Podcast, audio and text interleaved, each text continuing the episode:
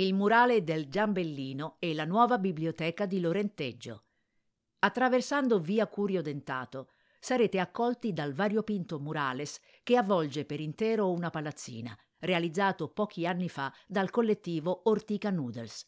Raffigura una foresta di magnolie e rappresenta la biodiversità come metafora dell'integrazione sociale e della ricchezza del diverso, temi ben ritagliati su quella che sarà la futura fisionomia del quartiere. Guardatelo ora, perché nel giro di qualche anno tutto sarà nuovo e riqualificato. Coinvolgerà il mercato comunale, oggi il Regno di Vito, siciliano doc, macellaio e figlio di macellai specializzati in carni equine, dove oltre ad acquistare ci si può fermare a mangiare nella griglieria, ma anche quella che gli abitanti chiamano la bibliotechina comunale.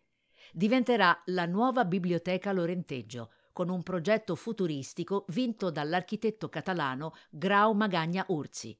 Un luogo destinato non solo a sfogliare libri e fare ricerche, ma anche aperto a eventi, mostre, dove adulti e bambini potranno trascorrere in modo intelligente il tempo libero, perché tutto intorno sorgeranno alberi e piste ciclopedonali.